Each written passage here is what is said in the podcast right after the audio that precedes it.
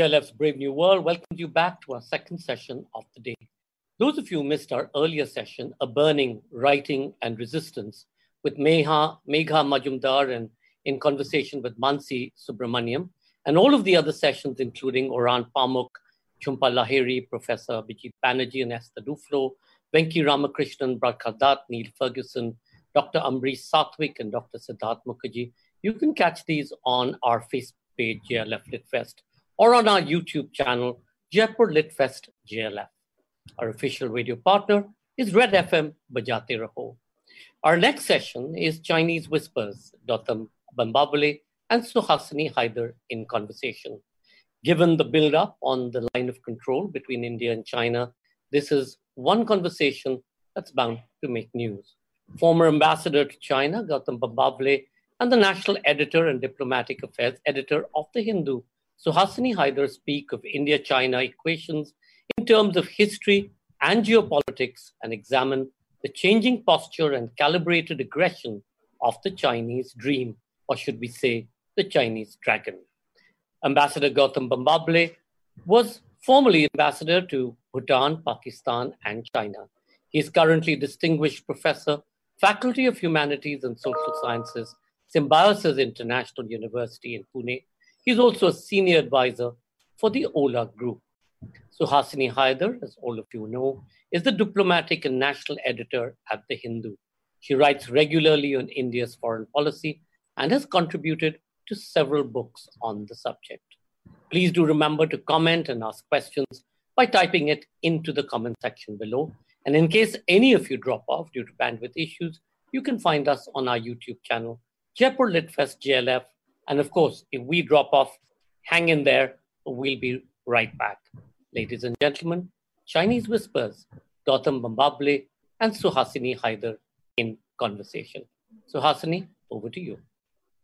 Thanks so much, Sanjay. And as always, it's a pleasure to be here on uh, uh, on these JLF uh, uh, conversations that we've been trying to hold uh, uh, through this entire period. And it's been, um, you know, one thing after another. But I'm very pleased to welcome Ambassador Bambawale, somebody uh, whom we've seen handle some of the most difficult, um, uh, you know, uh, uh, diplomatic situations of the time.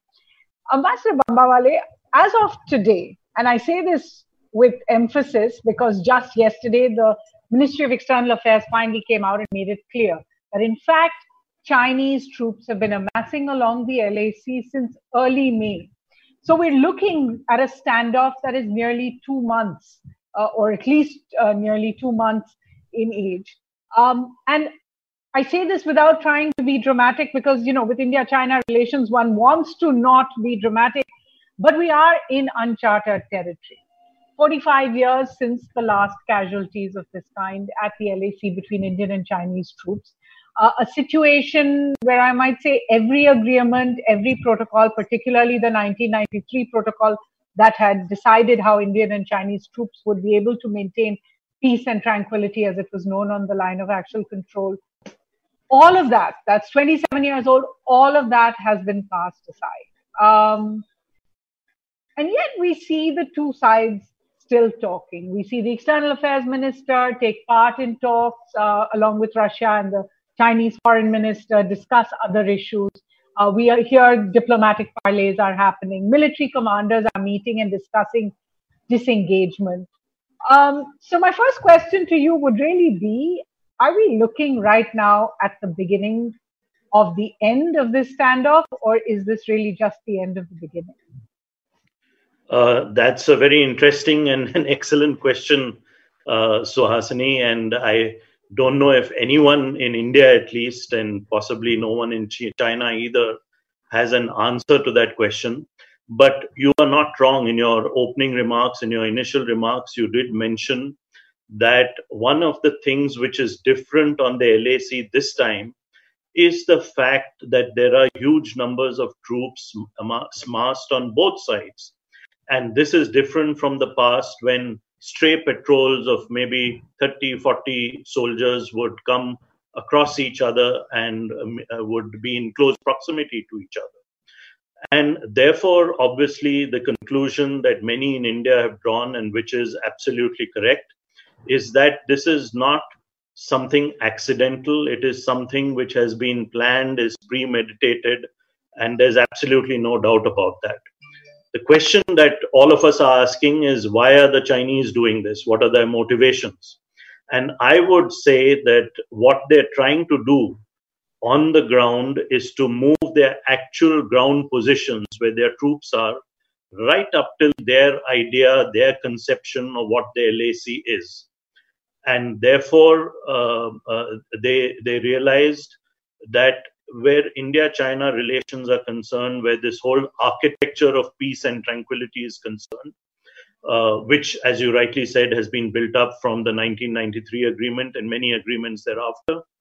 Uh, that one of the crucial and critical things there is not to change the status quo on the ground.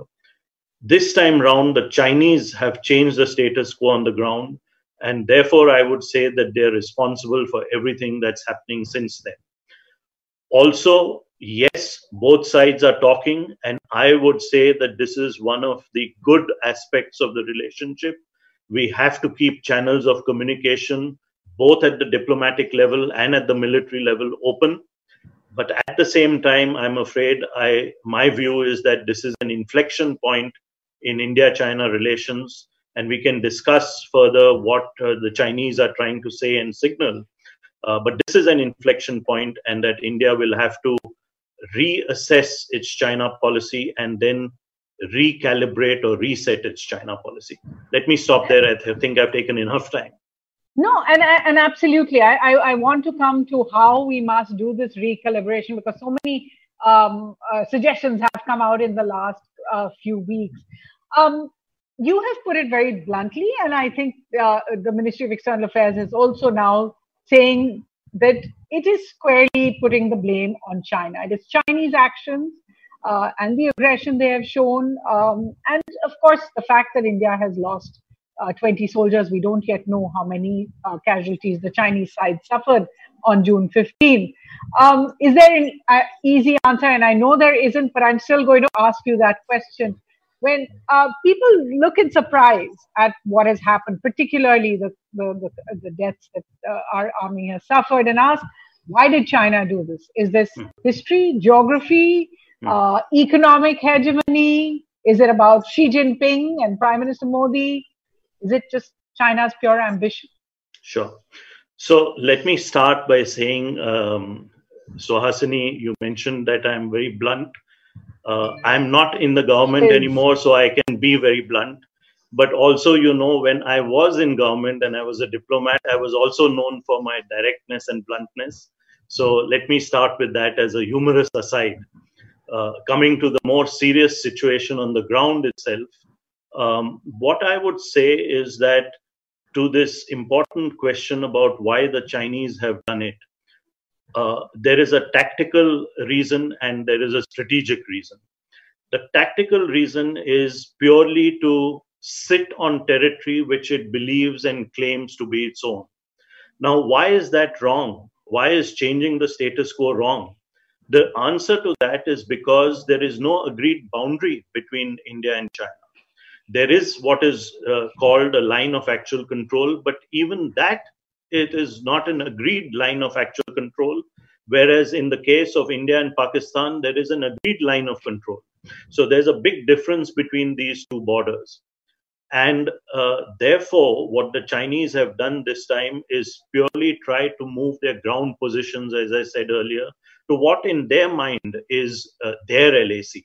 Now, remember, we do not agree to this conception of theirs of an LAC, and therefore built into this situation is uh, the potential for conflict. Uh, this is the tactical aspect of it. The, the strategic aspect, of course, and I think most of us in India should focus a little bit more on this, is that if they were able to achieve and they have not been able to achieve what they set out to do, if they had been able to do that, they would have got the territory at on the cheap. Uh, but strategically, what they're trying to indicate and signal is they are the biggest power in Asia. India should understand its place in this pecking order. And this is a constant Chinese refrain and theme throughout its history. I think you know about this better than even I do. Uh, but uh, India should just accept its place uh, in, in, in the Asian pecking order. Now, on both counts, what the Indian army, what the Indian military has signaled is we do not accept this, we do not agree with it.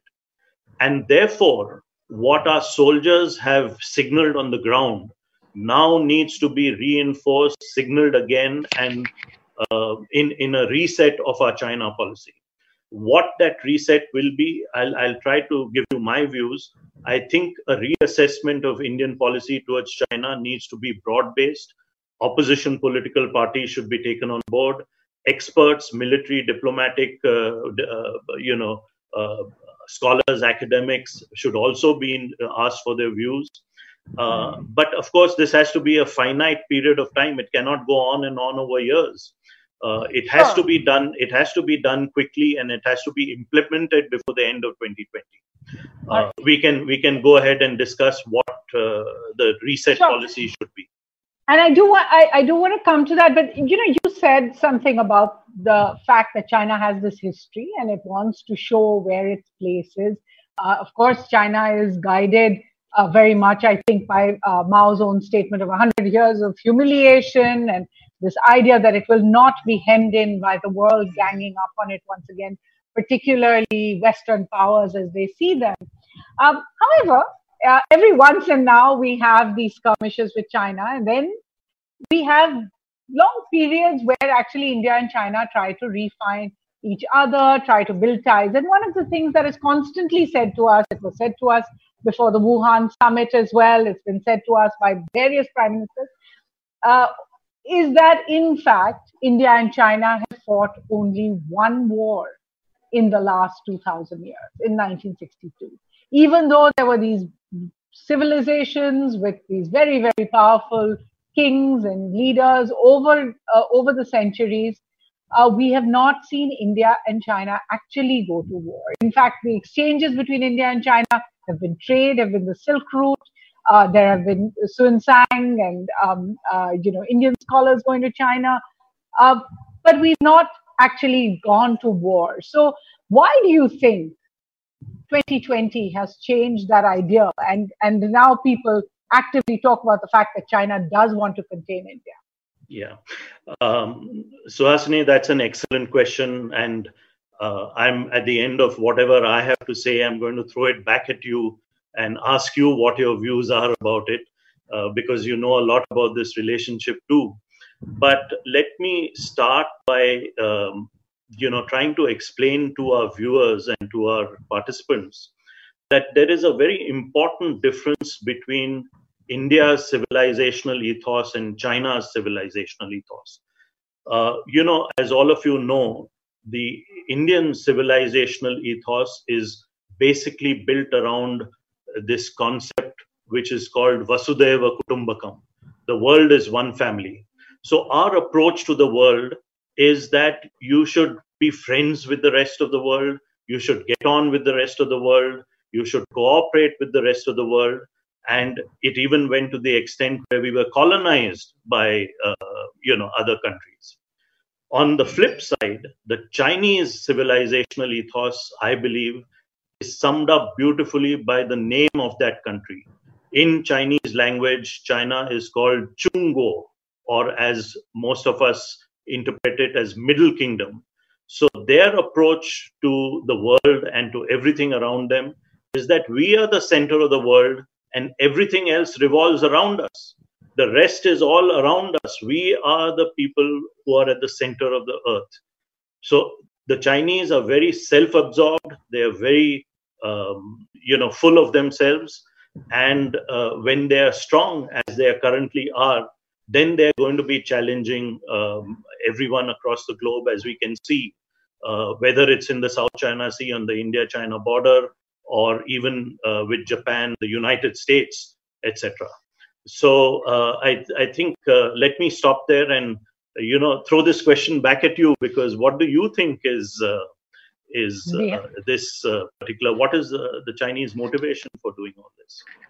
Well, I, I, I would say, um, and and you know, you've of course seen uh, also what happened in uh, Doklam a few years ago. I think there is a chafing at our line of actual control that is born as much out of uh, the ambitions in Beijing as it is out of the fact that, as many have pointed out, we are moving closer and closer to our LAC. We have made our LAC more accessible to our soldiers, to our people, um, uh, with infrastructure and and um, uh, with bridges and and you know building roads towards that, and actually increased our own patrolling strength. And as you pointed out, the LAC has always been this kind of concept. Obviously, we know exactly where the LAC is, um, but the differences between the two have come into sharp focus in the last few years.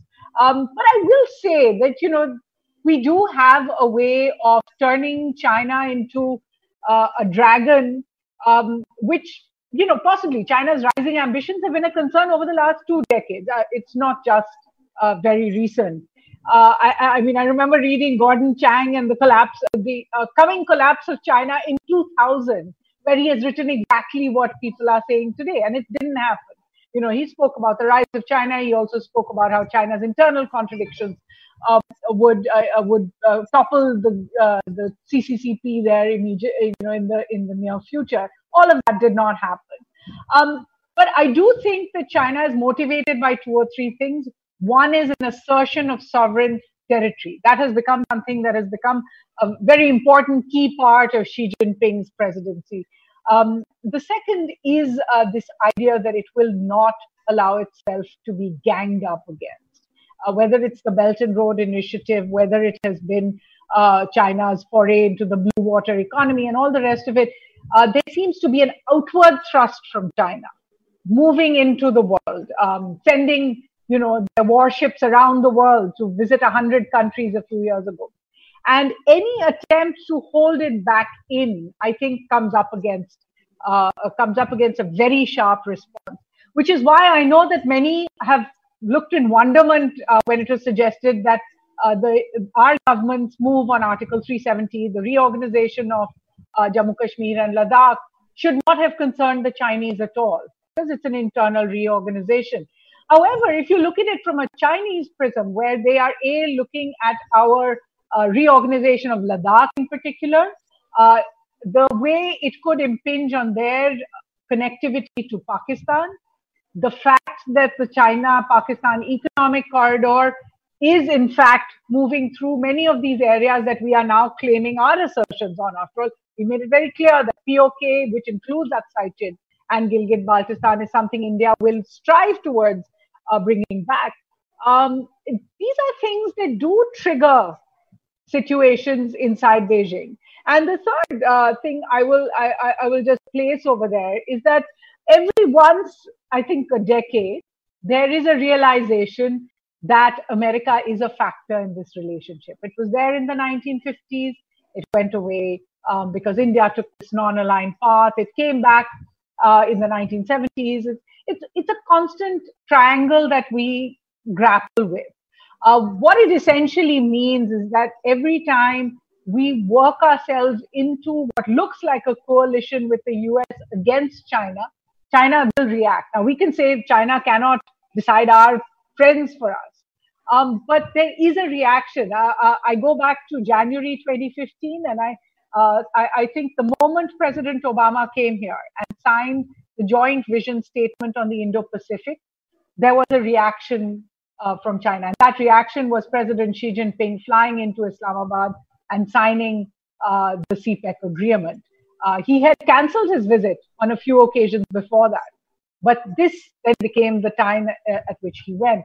Um, it is no coincidence that we see this kind of a situation uh, just after President Trump has visited India and has upgraded that joint vision statement on the Indo Pacific and all the rest uh, that it is happening. But finally, uh, I would agree with you. There is something happening internally in Beijing, uh, which is allowing it to not only uh, push its its neighbors and, and build its own kind of uh, uh, you know presence over there, but is allowing it to risk some of the most important relationships. You know, uh, something I, I saw you you gave an interview to the Hindu and, and you said that China has given up a strategic relationship with India uh, in order to gain these tactical gains. That that is not the China that we've always studied about. That has you know gamed 20 years in advance. So. Uh, I, I would like to ask you a little bit about that. If you could just unpack that idea that there was the possibility of a sure. better strategic tie with India, which has for the moment been completely yeah. jeopardized. Yeah.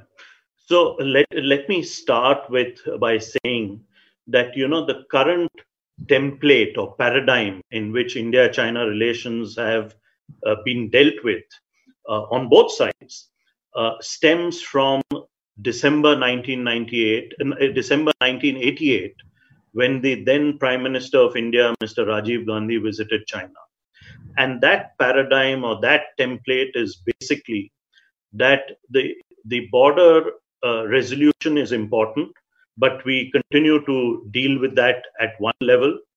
And we continue to deal with the whole architecture of maintaining peace on the border.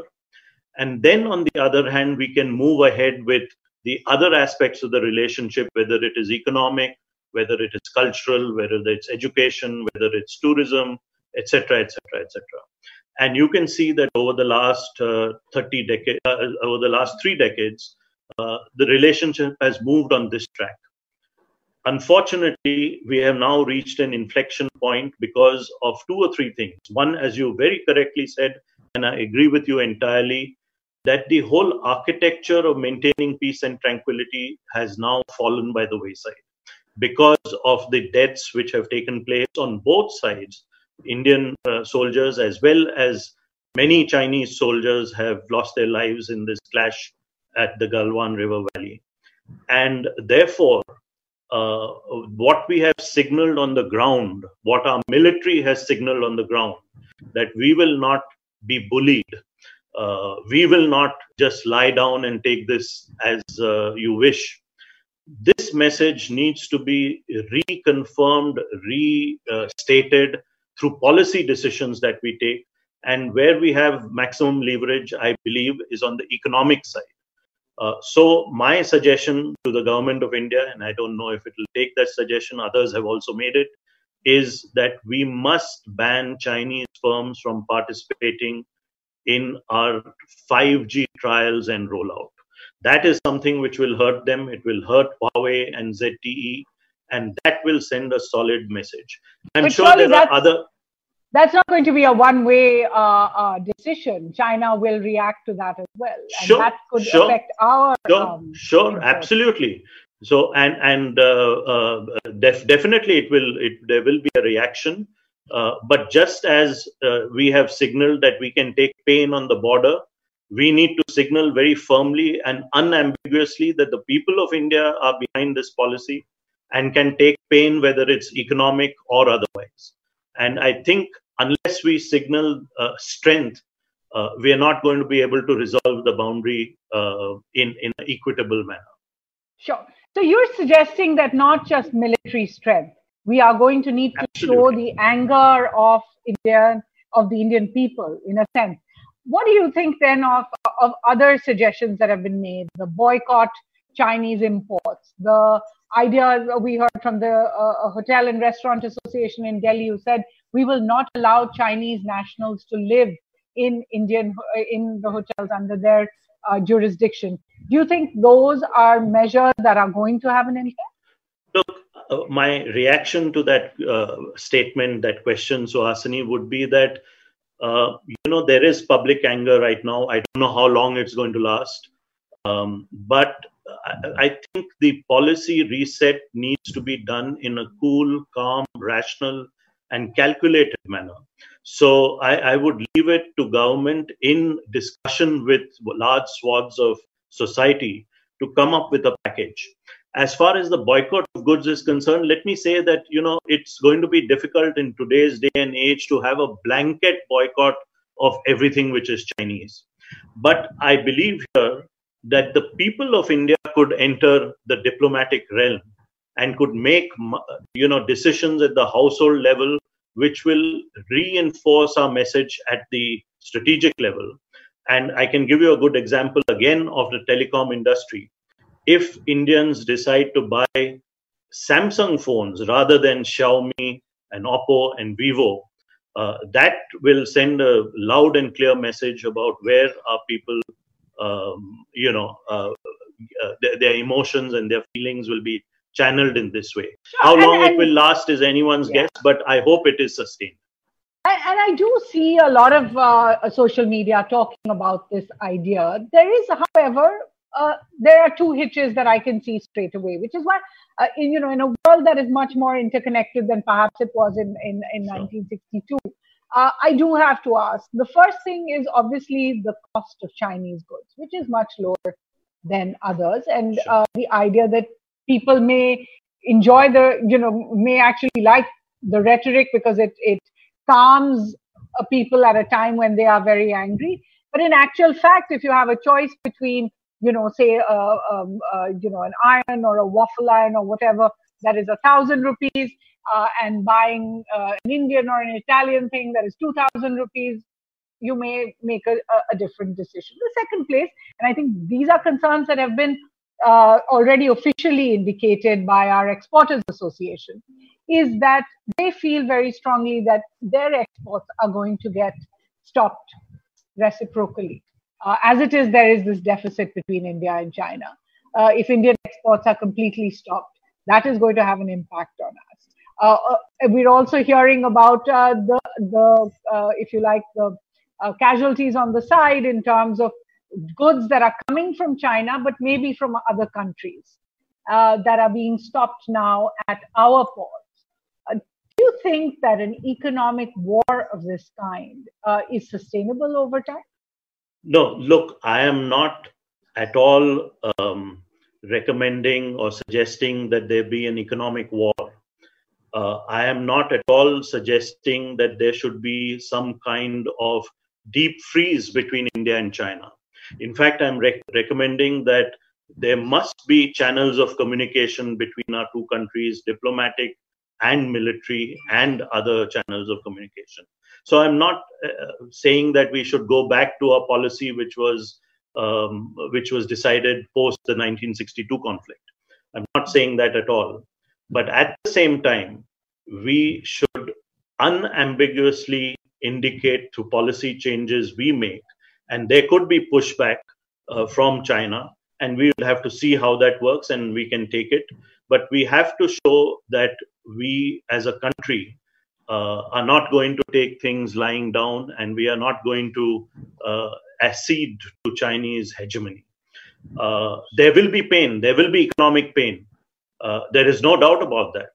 But I think there is no gain without pain. And as a country, if we believe that we are going to, uh, you know, we are going to be tough with China, but don't want any sort of pain in terms of lower profits or higher prices, then I'm afraid that uh, that is not uh, what uh, I would uh, expect. I would think that uh, if you are emotional about it and if you feel strongly about it, you must also recognize that there will be some pain along with the strong message that you send. So some of this pain has been absorbed very easily when it comes to India and Pakistan, and I know that you have you have um, uh, served in both countries. Do you think there is a comparison between how India has over the last few years completely cut itself off from Pakistan, completely done away with trade ties? There are no uh, real, real, exchanges, cultural exchanges, visas are at a low, um, and uh, we don't have, uh, we really actually don't have any ties except the, you know what is absolutely necessary between the two countries. Is that a possibility with China? Uh, no, I, I, don't think so because the situation of each of those countries is uh, radically different. And uh, with China, let me say that you know we have communications with the decision makers in China. On the other hand, I think with Pakistan we don't have uh, interaction and and uh, communication with the decision makers in Pakistan, which is basically the Pak army. so the, the, the two situations are entirely different. Uh, but uh, uh, but to come back to your question, I think that you know we need to send a strong message, and we'll have to take it on the chin, as our soldiers have done on the ground. Uh, and uh, they have uh, we have india as a country has sent a message on the ground militarily. Needs to be backed up by policy decisions. All right. Um, in terms of what we know militarily at the LAC, and you've described the situation over there, I do have to ask, and I know that this is perhaps not the best time to ask it, um, yet we are now two months into a standoff. Was India caught napping? Were we taken by surprise? Were there was the Wuhan summit and the Mahabalipuram summit that followed uh, actually something that dulled our senses into believing that this kind of thing would not have happened? No, not at all. In fact, I think, uh, you know, uh, we have been tracking very closely what the Chinese military has been doing. Uh, we knew that they were in uh, this part of the world on their side uh, for military exercises. Uh, what they did was quickly divert those troops to the LAC. And I don't think we were caught napping at all. In fact, I, I don't. I wonder why people ask this question uh, for the simple reason that even if you look at the Galwan River Valley, we have stopped them at the LAC and not let them come beyond that. So I don't think we have been caught napping at all. I think our military has given a very good account of itself, including in the hand-to-hand combat on the night of the June uh, 15th, where, uh, in my uh, belief, and there are no uh, confirmations of this, uh, many Chinese troops were also um, casualties and were killed in that hand-to-hand combat. You're quite convinced of that. A hundred percent. Sure. If China um, doesn't want to admit it, that's their problem. And you know, and and, and India has, of course uh, always, uh, you know, uh, honored its. We we have to. We are an open. Tra- we are an open, transparent society. The bodies will go back to their homes. So we have to, uh, you know, announce this and and also honor them, as you rightly say. We, we, and we saw this situation with Kargil. It took Pakistan years to, in fact, uh, admit uh, its its nationals had died. Um, finally, I do want to ask the kind of because I, I can see there are audience questions coming in, so I will turn to them next. Uh, the impact on neighboring countries. Clearly, we see Pakistan waiting in the wings, watching this situation between India and China, and in its own way, making the point that India is at war with all its neighbors. Uh, we have an unexpected explosion in ties with Nepal, which totally, uh, you know, sidelined us. In fact, uh, uh, completely took people by surprise while this entire standoff with China was continuing. There are countries like Bhutan where you have served, which will watch very closely even if they say nothing. And there are others like Bangladesh, Sri Lanka, Maldives, who are closer to India traditionally, but now have the balance of power when it comes to investment in those countries is all from China. Do you think any of them are looking at this standoff and uh, do you think they will change their mind about how they want to behave with India? You, you are absolutely right. It's not only our neighbors, it's the whole world who's looking at this standoff. And I think they are looking very carefully to see how India handles the challenge which has been posed by the Chinese military.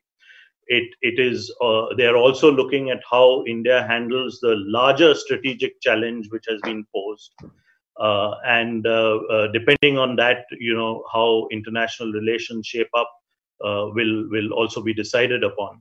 You can see that uh, the democracies of the world, like the United States, which has already taken measures reported in today's newspapers of moving its of changing its force structure and moving troops uh, from uh, the European theater to the Indo-Pacific theater. You have seen how our relationship with Australia has has uh, strengthened immeasurably. With Japan, of course, it has always been very strong. But to come back to the question of neighbors, I, I don't think, apart from uh, Nepal, which of course is a different kettle of fish, uh, but I think our relationship with the rest of our neighbors is reasonably strong and good. Uh, yes, they will be watching. Uh, but I think the strong and robust reply and response from India will also send its own message.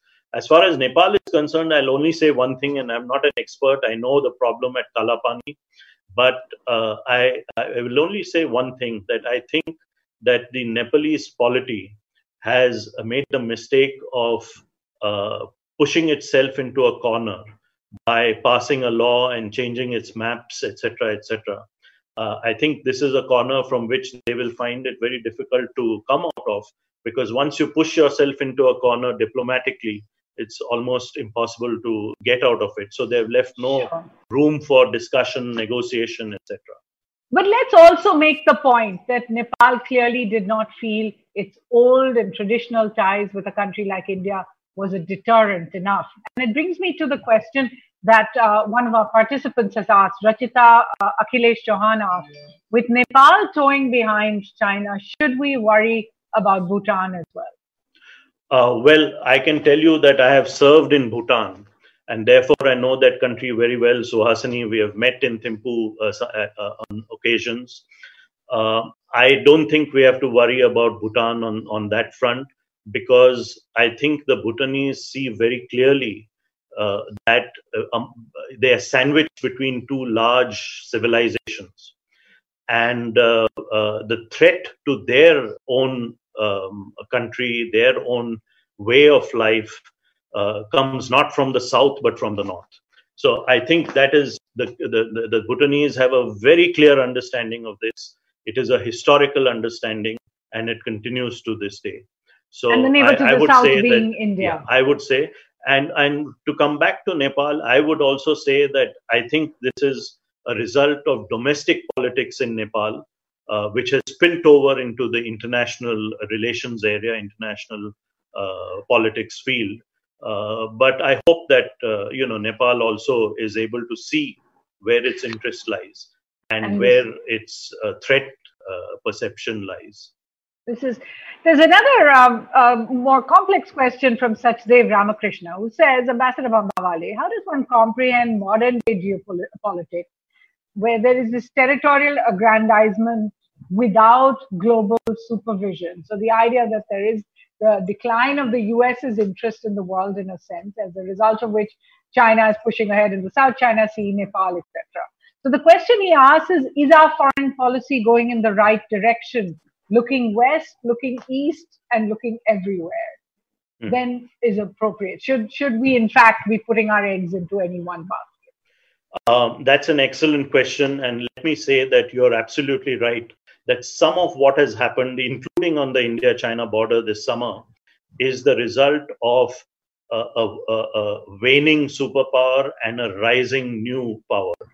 Uh, and there is no doubt about that. Uh, however, we cannot write off the United States at all. Uh, but to come back to what India should be doing, I, I, think that you know foreign policy is an outworking of our own domestic uh, policies. And I think we need to uh, focus laser sharp on what we need to be doing domestically, because that is key to how India will respond to other challenges, whether from China or any other country. Uh, and domestically, there is no doubt that over the last 10 year period or over the last eight or nine years, there has been a secular decline in our GDP growth rate. We have to pay attention to this. We have to set the economics of India uh, right uh, if and to strengthen our our economics if we have to get the geopolitics right and uh, and and be able to play a role in uh, international geopolitics so I, I, think you were hinting at this i couldn't agree more with uh, the question that was asked that a lot of answers to what uh, we do externally actually lie inside india and we need to pay a lot of attention to it, particularly in this post COVID recovery period, uh, economic recovery period. All right. Um, there's Rohini who's asking more about Indian politics and says, What are your comments? I think what she means is uh, the Rajiv Gandhi Foundation, not uh, Congress Party, accepting a donation from, I think that was the Chinese embassy in, in 2012. Also, the idea that there have been these MOUs between parties. Do you think that the kind of uh, political fragmentation we've seen in the last couple of weeks is actually a cause for concern? Um, I, I don't know much about internal politics, uh, Suhasini. Maybe you're a better placed to answer that question. I'll only well, say that, you know, what's happened in the past is a result of what was the situation in the past. Let's not harp on it and try to bring it to the current situation because in current situations and in my experience whichever political party is in office does take reasonably strong decisions and tough decisions in the national interest. So i that has been my experience as a civil servant. I'm totally apolitical uh, today and have always been. So uh, my experience of working with so many governments in office has been that all of them have always put the national interest first and taken decisions which they believed promoted India's interest. All right. Question from Satish Mudaliar, and this is an interesting one, which is that uh, how do we counter the Chinese strategy of one step backwards and then two steps forward? I, I think, in, in effect, the, the two steps forward and then taking one step yeah. back is is actually what they're doing, possibly trying to do at the LAC as well. No, absolutely, Mr. Mudliar. Let me say very clearly that we will not permit them, and we will should not permit them to take two steps forward, one step back. There is no question of that, and therefore the bottom line in this particular standoff. Uh, the bottom line, as far as India is concerned, is restoration of the status quo ante which means your forces go back to where they were before all this started in mid April or end April or whatever date it started, and nothing short of that. So, when there are new tents, new encampments which are built by the Chinese, that is why we object to it because one of the fundamental principles for maintaining peace and tranquility on the India China border is no change in the status quo. Right. Um, here's another uh, question from Divya who says, uh, was actually what China was doing simply a way of taking advantage of a country trying to cope with COVID? And it's interesting the timing, in a sense. Uh, we've almost forgotten about coronavirus as we as we discussed this standoff.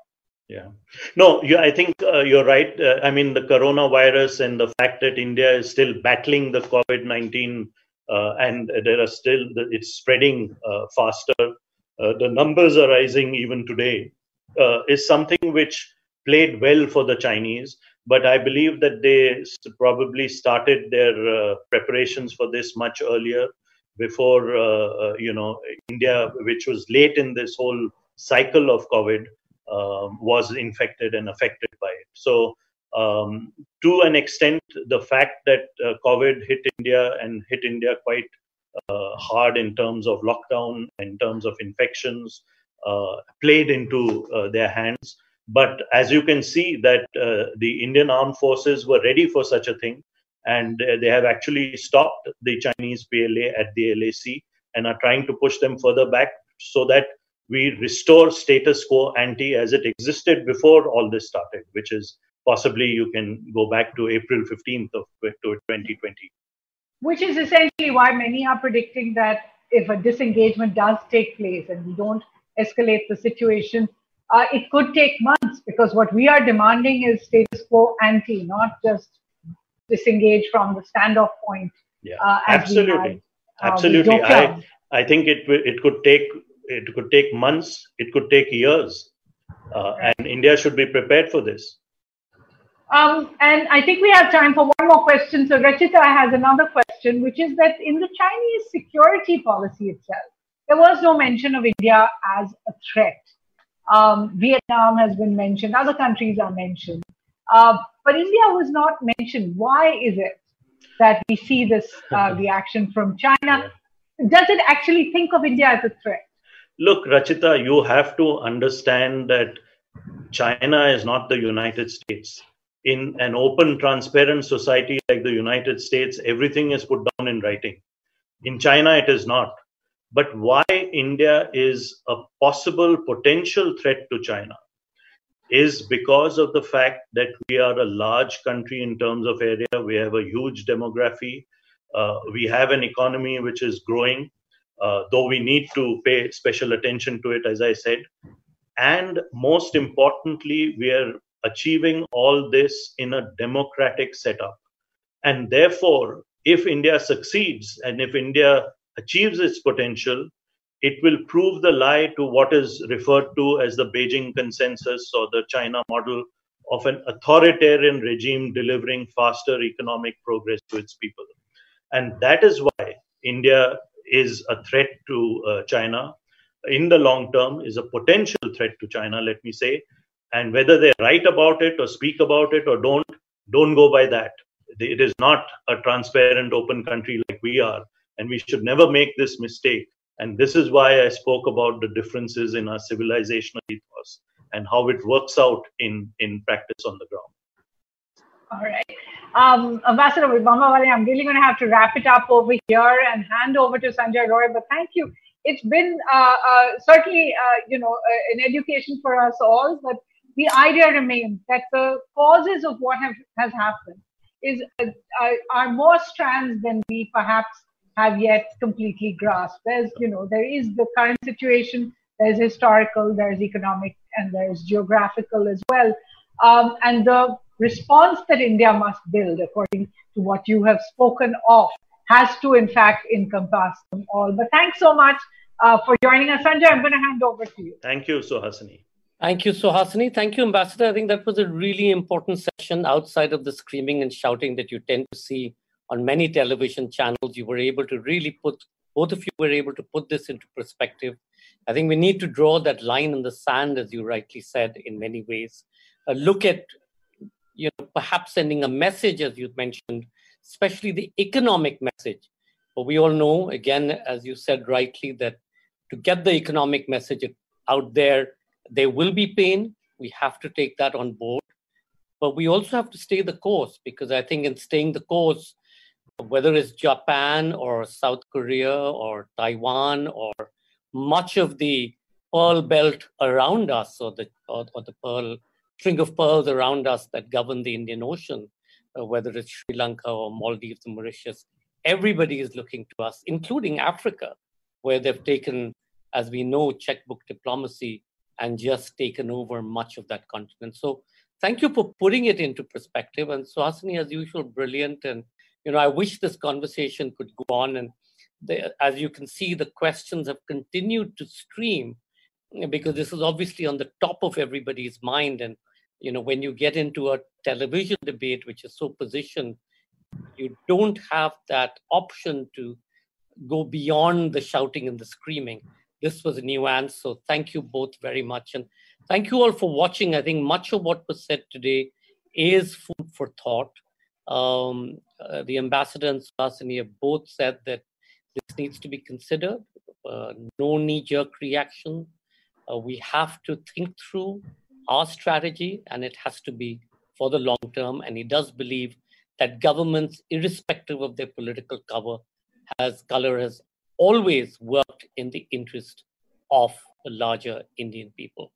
Um, thank you, Red FM, our, um, our, our radio partners. And I do look forward to having you guys back on tomorrow. Remember, we've got two brilliant sessions. Ambassador Bambawale talked about Nepal, and that's exactly what we're doing. Uh, we have Nepal unleashing the Vajra, Sujeev Shakya and Navtej Sarna in conversation. Nepal and India bound together by ties of history and common cultural heritage. A timely session with author and thought leader Sujeev Shakya from Nepal and writer and diplomat Ambassador Navtej Sarna on the economic and geopolitical realities of the region and the need and impetus to reinforce the ties of friendship in these fraught times. This will be at 7:30 p.m. Indian Standard Time, 2:30 p.m. British Summer Time, and 9:30 a.m. Eastern Daylight Time. The second session tomorrow is How Can the Sacred Be Sensuous? Vidya Dehejia in conversation with William Dalrymple. In the art of the Islam and Christianity, the sensuous is often seen to be opposed to the sacred, but this is certainly not the case in Hindu art. Vidya Dehejia one of India's most engaging and distinguished art historians, who has written extensively on the body, love, and sensuality in Indian art, addresses the issue in conversation with William. This will be at 8:30 p.m. Indian Standard Time, 4 p.m. British Summer Time, and 11 a.m. Eastern Daylight Time. See you on Saturday. Thank you again for watching.